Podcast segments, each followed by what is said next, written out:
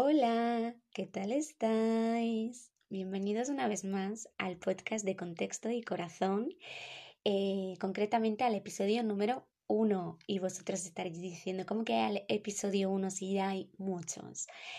Vamos a ver, os pongo un poco en el contexto de todo esto y nunca mejor dicho, abrimos un pequeño melón. Y es que para los que no sabéis o no os habéis dado cuenta o lo que sea o sois nuevos por aquí y tal, yo como hace 2 meses y medio o algo así, cambié de nombre al podcast.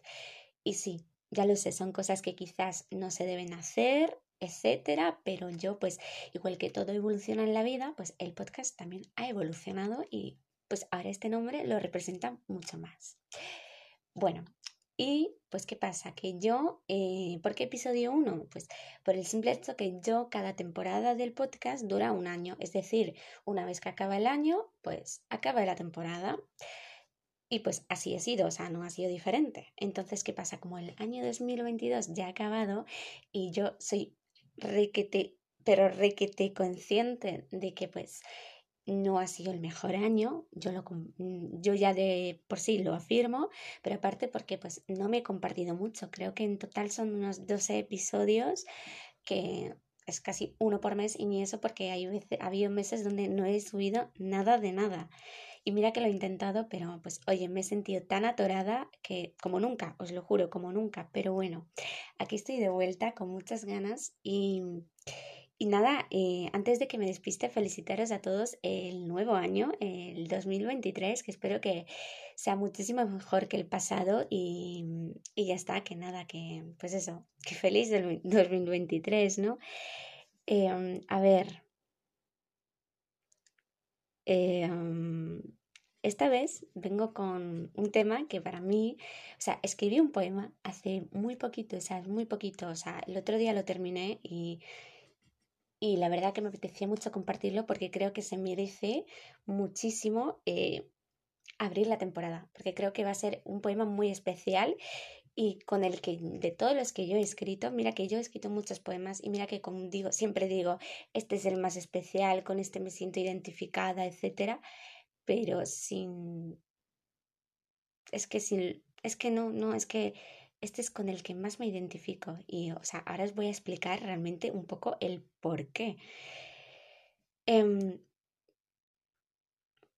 Creo que en algún momento lo habré dicho en lo que llevamos de podcast, creo, no lo sé, pero bueno, yo me repito porque pues como no lo sé, pues yo me repito.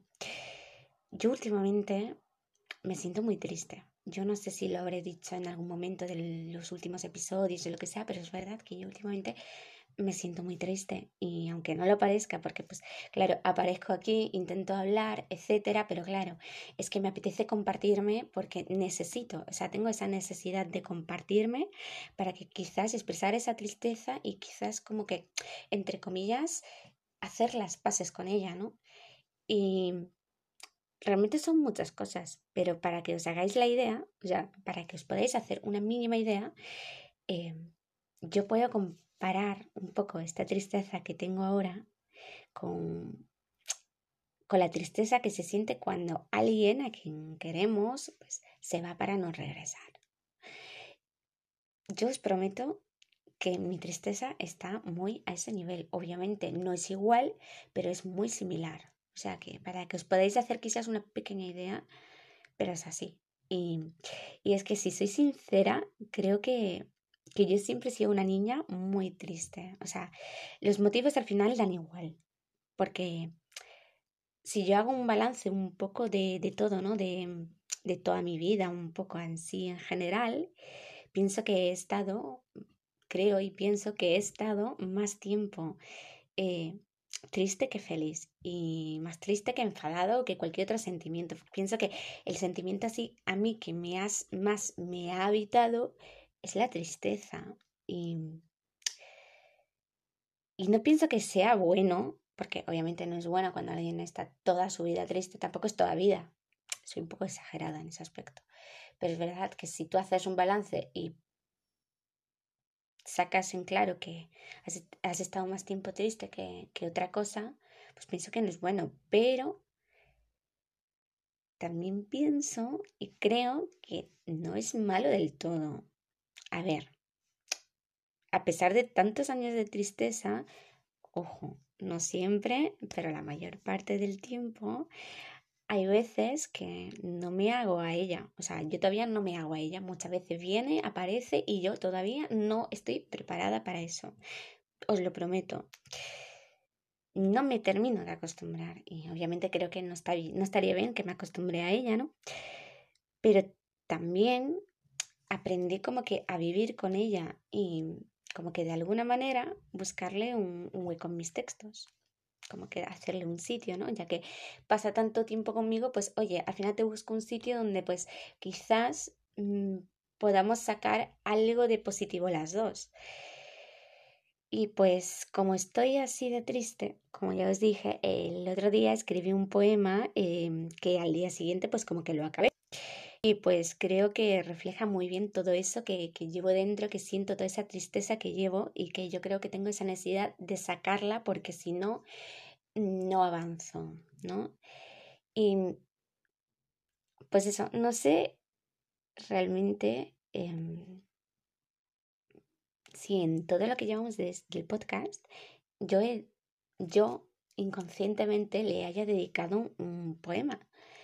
Pero en el caso de que yo no lo haya hecho, creo que este es el mejor poema que he escrito, el más sincero, el más profundo y el que realmente se lo dedico a la tristeza y a su vez también a mí.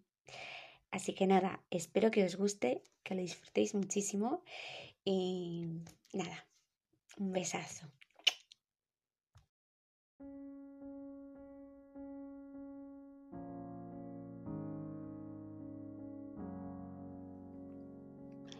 Te espero y no sé qué esperar, buscarte si no sé ni por dónde empezar, que me digas dónde he de estar si me debato cada día entre lo que quiero o lo que quieren los demás, cómo encontrarme, ubicarme en este mar, que está de resaca, que golpea, que inunda, casi me muero por la tristeza que aparentaba ser letal, y cómo hago para no ahogarme una vez más porque mis fuerzas me abandonan y ya no sé ser sin ser de los demás.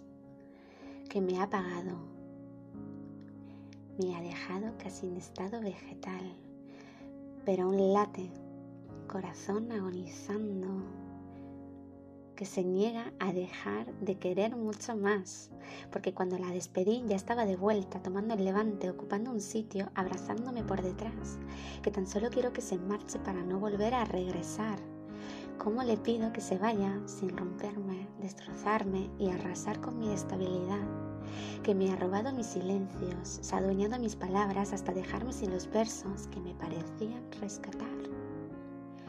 ¿Cómo le hablo para que entienda que me aprisiona dejando secuelas, los ojos temblando y la voz que ya no sabe cómo sonar, que ya no sé qué hacer, la invito a cenar?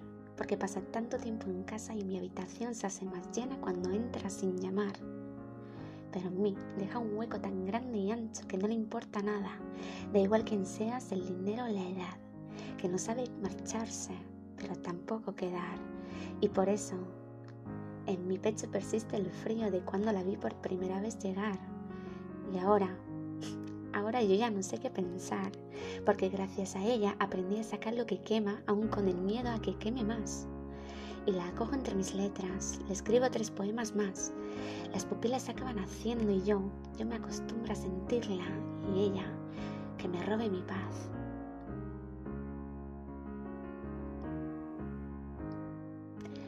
Porfa, vete y no vuelvas si yo no te pido regresar. Buah, esto ha sido increíble, o sea, recitar esto ha sido la hostia.